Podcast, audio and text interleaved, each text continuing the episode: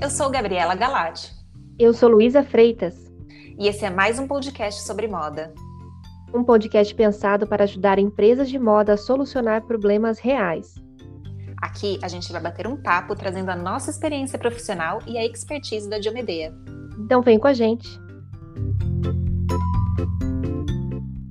Olá, Gabi, tudo bem? Oi, Lu, eu tô bem e você? Tudo jóia por aqui. Animada, nosso terceiro episódio super animada porque a gente mal começou o assunto, tem ainda bastante coisa para falar. Legal, então vamos embora. Hoje a gente vai falar sobre como analisar a coleção substituindo o ranking de vendas. Agora que a gente já jogou a bomba, né, no episódio anterior, as empresas querem saber como determinar os objetivos de cada referência, as metas de número de peças, faturamento, número de clientes e margem de lucro. Então, como definir essa estratégia de jogo antes de começar a desenhar a coleção? Antes de mais nada, a gente precisa determinar em qual campo de jogo vamos jogar, né? Em outras palavras, a gente precisa estabelecer quais serão os critérios para estruturar o planejamento de coleção. Normalmente, as empresas usam somente uma variável, que é a categoria de produto. Em cada categoria, determinam quantas peças serão criadas a cada coleção, quem trabalha por pronta entrega normalmente também distribui isso em lançamentos semanais ou quinzenais, por exemplo. Quem trabalha por pedido concentra mais referências por lançamento, mas em qualquer um dos casos, é comum que não haja outro critério, outra variável para determinar a distribuição dessas referências. Então, quanto menos variáveis você usa na tomada de decisão, menos informação você tem, mais você depende do feeling para decidir. Bom, eu vou dar aqui um exemplo prático que nós falamos muito nas nossas consultorias, e até porque está meio perto da hora do almoço. Então vamos imaginar aqui que você tem um restaurante e que um dos pratos mais vendidos é o risoto milanês com linguiça toscana. Você, como boa empresária, bom empresário que é, te ofereceu uma segunda opção de prato que seja também tão bem aceito pelos clientes, porque nem só de risoto milanês vai sobreviver o seu restaurante. Mas então, a partir da informação que temos, o risoto milanês com linguiça, como escolher qual prato novo criar? Existem nesse uh, nosso pequeno exercício duas possibilidades. A primeira é entender que o risoto milanês é um sucesso. A segunda é entender que os ingredientes são um sucesso e tentar fazer outras combinações de ingredientes, outros pratos que envolvam açafrão com linguiça, ou linguiça com risoto, ou só risoto de outros sabores, e assim por diante. Bom, da mesma forma, se a gente entende produto de moda só a partir da categoria, tipo, minhas clientes gostam de, de vestido ou os meus clientes gostam de chapéu, é como se eu estivesse enxergando apenas um dos ingredientes. Então, é preciso decriptar quais seriam os outros ingredientes da receita que me permitem entender as variáveis que o cliente gosta, vamos dizer assim, daquele prato. Eu adoro esses exemplos fora da moda porque nos ajudam a raciocinar melhor, né? Agora, falando da moda mesmo, uma empresa que tem crescido muito no Brasil nos últimos anos com esse pensamento é a Amaro, que é uma empresa de São Paulo, nasceu no digital há cerca de 7, 8 anos. Hoje já tem até lojas físicas com o objetivo de trazer a experiência do consumidor, mas justamente porque ela nasceu no digital, ela já nasceu com o pensamento de que ela precisa de informação para tomar decisões. Inclusive, no time da Amaro, é comum que tenham produtos, existem uma faixa aí de produtos que eles são repostos pelo time de tecnologia, de análise de dados, sem consultar, inclusive, o time de criação, ou seja, existem esses tipos de produtos que eu posso repor automaticamente, sem, sem o estilo estar envolvido. Mas, assim, a Amaro, ela lida com mais de 50 variáveis aí de cadastro de produto, que envolvem o produto, ou seja, ela tem muitos critérios, muitas fontes de informação de como o consumidor se comporta, né, para tomar essas decisões de reposição, por exemplo, seja para tomar essas decisões de reposição, para tomar decisões de, de novos produtos a serem criados. E, e, e isso é muito bacana porque é, a gente está muito habituado a encontrar no mercado empresas que, em que o setor de estilo é que realmente tem que tomar a decisão de olhar para frente e dizer o que vai entrar na loja. E aqui a gente está falando de uma combinação de informações que vem de como o cliente se comporta, do que funcionou nas vendas e de como isso vai ser analisado para definir qual vai ser a próxima, próxima coleção. Muito legal você ter trazido esse exemplo, Lu. Até porque a Amaro, ela se define mais como uma empresa de tecnologia do que uma empresa de moda. Com certeza. E eu acho que isso dá uma escancarada um pouco como é um pouco uma mentalidade de setor também, né? Bom, mas tudo bem, né? Você trouxe o exemplo da, da Amaro, mas falar de uma empresa grande é mais fácil. Não que seja mais fácil, assim, mas trazer exemplos de empresas grandes é, tem muito mais cases relacionados ao assunto que a gente está trazendo, que são os dados. E as empresas médias e pequenas, como elas devem fazer? Então, vamos ser práticos. Se a empresa não faz nenhuma análise desse tipo, não dá para querer começar fazendo tudo. Né? Você falou da questão da categoria, né? Que a maior parte das empresas fazem análise a partir da categoria. Então, agora, uh, imagine que a empresa tem lojas ou representantes de vendas em diferentes regiões do país. Dá para pensar no mix de produto por região, juntamente com a referência? Dá. Agora, pensa que existem produtos na coleção que são mais básicos, outros que são mais fashion. Dá para pensar no mix por tipo de produto? Também dá, né?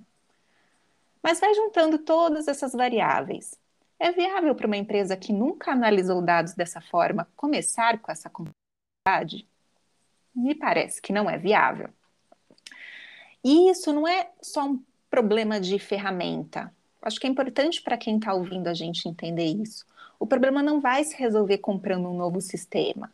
Então, aqui também vale dizer que usar a desculpa de não ter verba disponível para investir em uma solução super elaborada também não cola, porque a solução passa, antes de mais nada, por uma mudança de cultura, de mentalidade, de processo, que inclusive inteligência artificial nenhuma poderá proporcionar.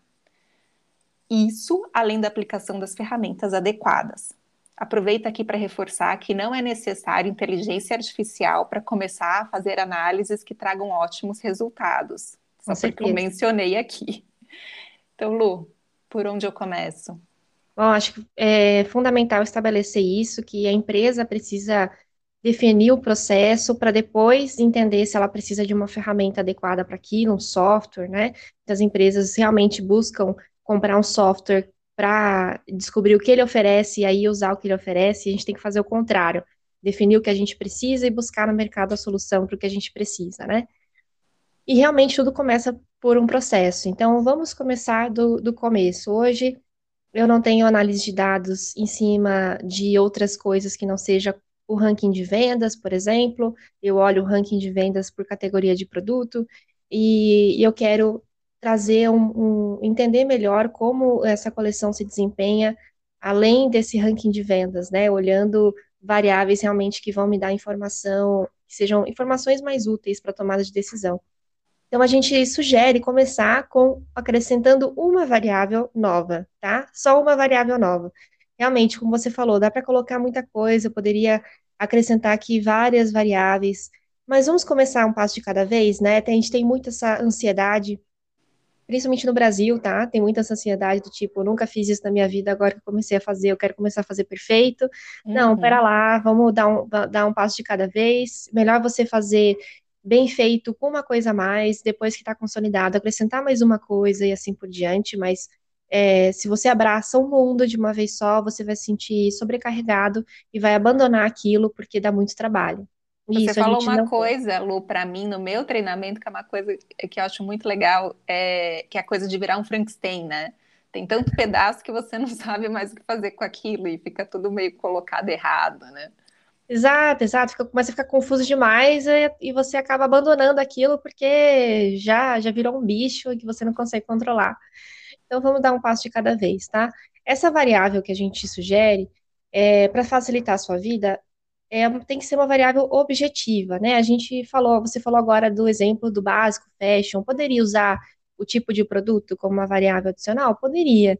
Mas aí tem, tem que rolar toda uma conversa sobre o que é básico na empresa, o que é fashion para a empresa, porque o que é básico para uma não é básico para outra. Então, essa é uma variável subjetiva, ela é importante, sem dúvida, mas ela é subjetiva.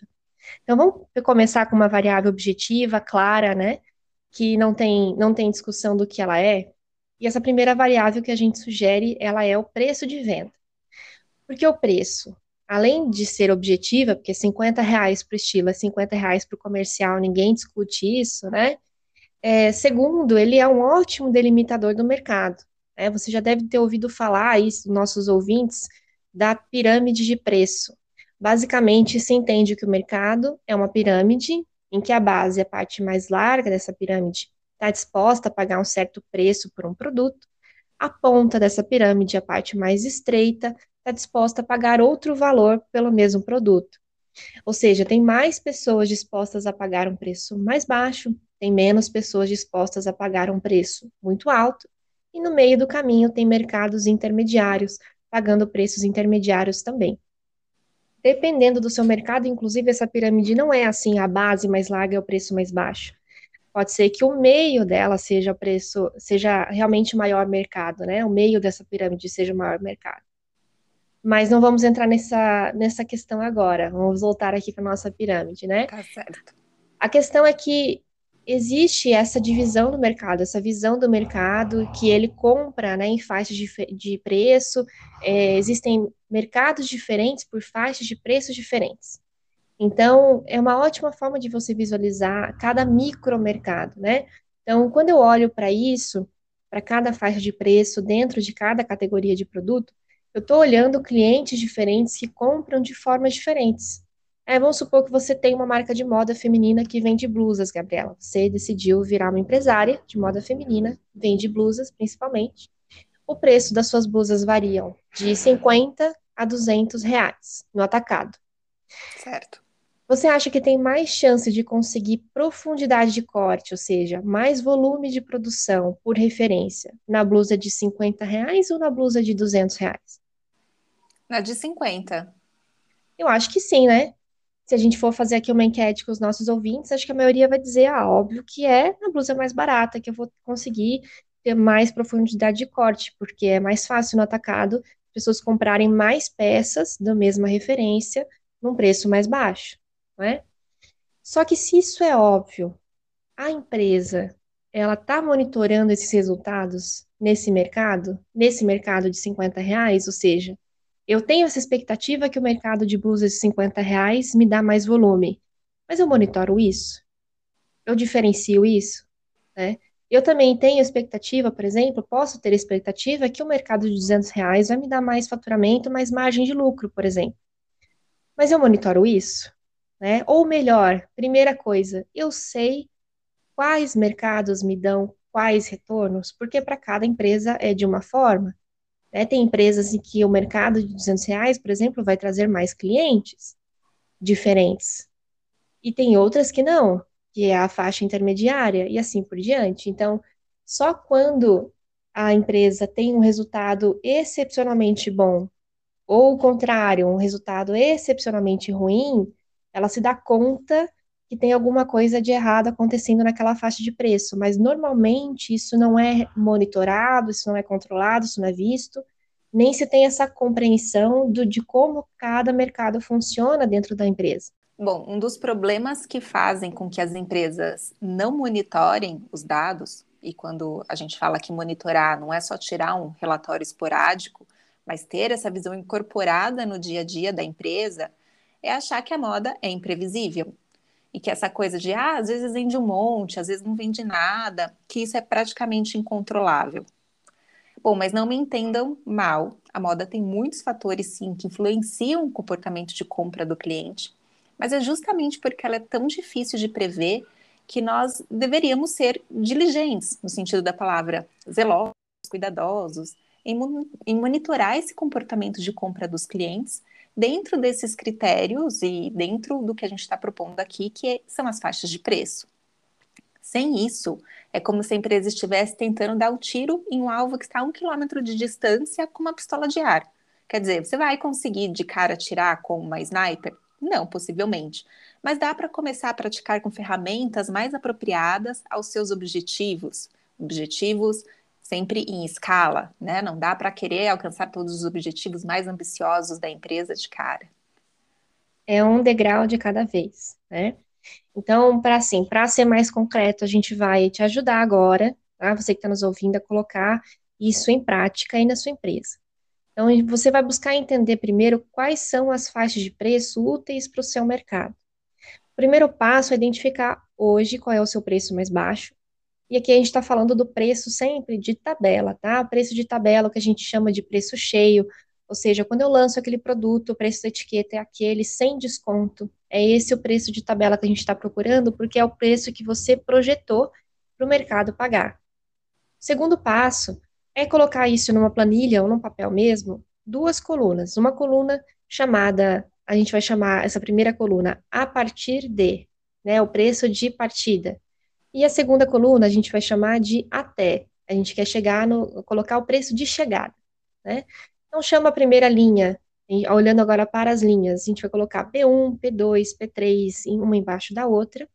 P de preço e o número 1 de primeiro preço, número 2 de segundo preço e assim por diante. E a gente vai preencher nessas duas colunas, por exemplo, no P1 de 0 até R$ 4,99, no P2 de 5 até 10, até 9,99, na verdade, né? Então, a gente vai preenchendo assim. É claro que se você não trabalha com esses preços, você trabalha, por exemplo, a partir de 50 reais, você vai colocar no seu P1 de 50 até 54,99, no P2 de 55 até 59,99 e assim por diante, né? Preenchendo então as faixas de preço que fazem sentido no seu negócio. Bom, uma dica: se você trabalha com atacado, nossa recomendação é fazer faixas de preço de 5 em 5 reais. Isso porque, quando esse produto chega no varejo, a marcação é de no mínimo 2. E os produtos vão ter uma diferença, então, de mais de 10 reais. Para um consumidor, uma diferença maior do que 10 reais já pode ser considerada como produto com preços diferentes. Então, esse é o segredo. Anote esse conceito da faixa de preço. Um produto pode ser considerado como dentro da mesma faixa de preço quando, para o cliente, o preço não é um fator de diferenciação. Por exemplo, se quero comprar um vestido no varejo e estou em dúvida entre um vestido de 100 e um vestido de 105 reais.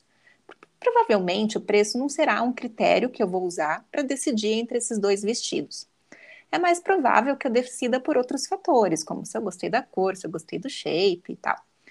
Mas se eu tiver em dúvida entre um vestido de 100 e um de 150 reais, eu já não vou considerar que os dois vestidos custam a mesma coisa.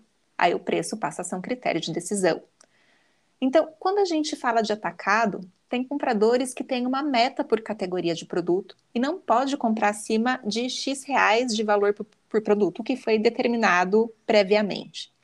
Não importa quanto ele seja bonito, o cliente não compra. Então, quem está acostumado a ter clientes que são de magazine e rede de lojas sabem bem disso. Então, por isso que essa dica é tão preciosa. É, quem tem esses clientes sabe que eles negociam na, nos centavos ali, porque eles têm realmente essa meta definida por faixa de preço. Mas então, voltando à questão das faixas, a gente recomenda então que no atacado as faixas sejam de 5 e 5 reais, e sendo que essa é uma regra bem geral. Existem exceções, como toda regra, claro, existem exceções. Ah, vou dar um exemplo aqui. No segmento de lingerie, as faixas precisam, muitas vezes, ser a cada R$ 2,50 principalmente nas faixas de preço mais baixas, porque com pouco valor se diferencia muito o produto. E também o cliente compra, ele já considera com preços diferentes em valores muito baixos. Já em produtos mais caros, como moda festa, pode ser melhor ter faixas de preços a cada 10 reais no atacado, tá, gente? A gente está falando aqui de atacado. Então, a cada 10 reais ou a cada 20 reais, ou às vezes considerando faixas de 10% do valor do produto, por exemplo, de 500 a 550 reais. Então, como você pode ver, dá para fazer todas as faixas de preços passadas com a mesma regra, né, linear, eu faço ela do início ao fim a cada 5 reais, por exemplo, ou eu posso variar a distância entre essas faixas. Nos preços mais baixos eu tenho uma distância de 5 em 5, depois de 10 em 10, dependendo da minha extensão de preço.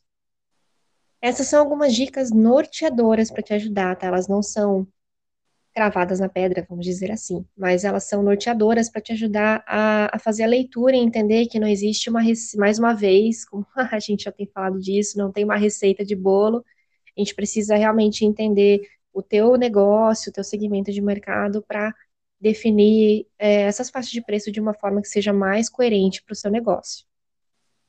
A lógica toda também funciona para o varejo, apesar da gente estar tá aqui falando de atacado. O que muda são é, é a distância entre é, os valores das faixas de preço. Mas é possível adaptar de 10 em 10, 100 em 100, conforme a Lu explicou aí para o atacado.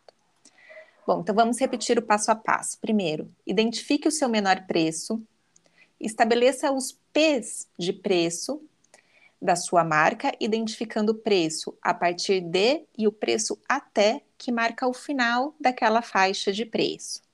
Então, ao final, você terá o seu P1, P2, P3 e assim por diante. Você sabe por que é útil separar dessas formas em P?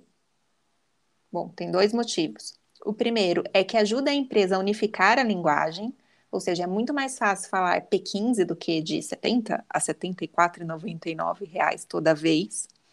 E o segundo motivo é que você pode cadastrar também no sistema da empresa o P de cada produto. Agora, imagina ao longo dos anos que esses P's podem ser reajustados pela inflação.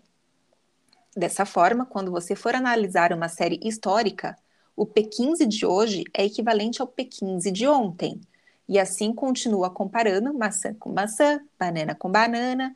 E quem não faz isso fica comparando resultados de venda de produto de 50 de hoje com 50 de ontem, sem entender que teria que comparar os 50 de hoje com 45 de ontem, por exemplo. Essa é uma ótima dica bônus, tá? Fica aí para vocês pensarem sobre isso e refletirem sobre a importância disso, né? E fechando então o assunto, esse é o primeiro passo para se fazer uma análise de dados da coleção correta. Né? Hoje a gente está estabelecendo o primeiro critério, que é o preço de venda. No próximo episódio, a gente vai falar do segundo passo, o segundo critério que a gente vai usar nessa análise, e você vai descobrir muita coisa que achava que era óbvio, mas não é. Tá? Então, nos vemos lá. Até o próximo episódio. Até, tchau, tchau.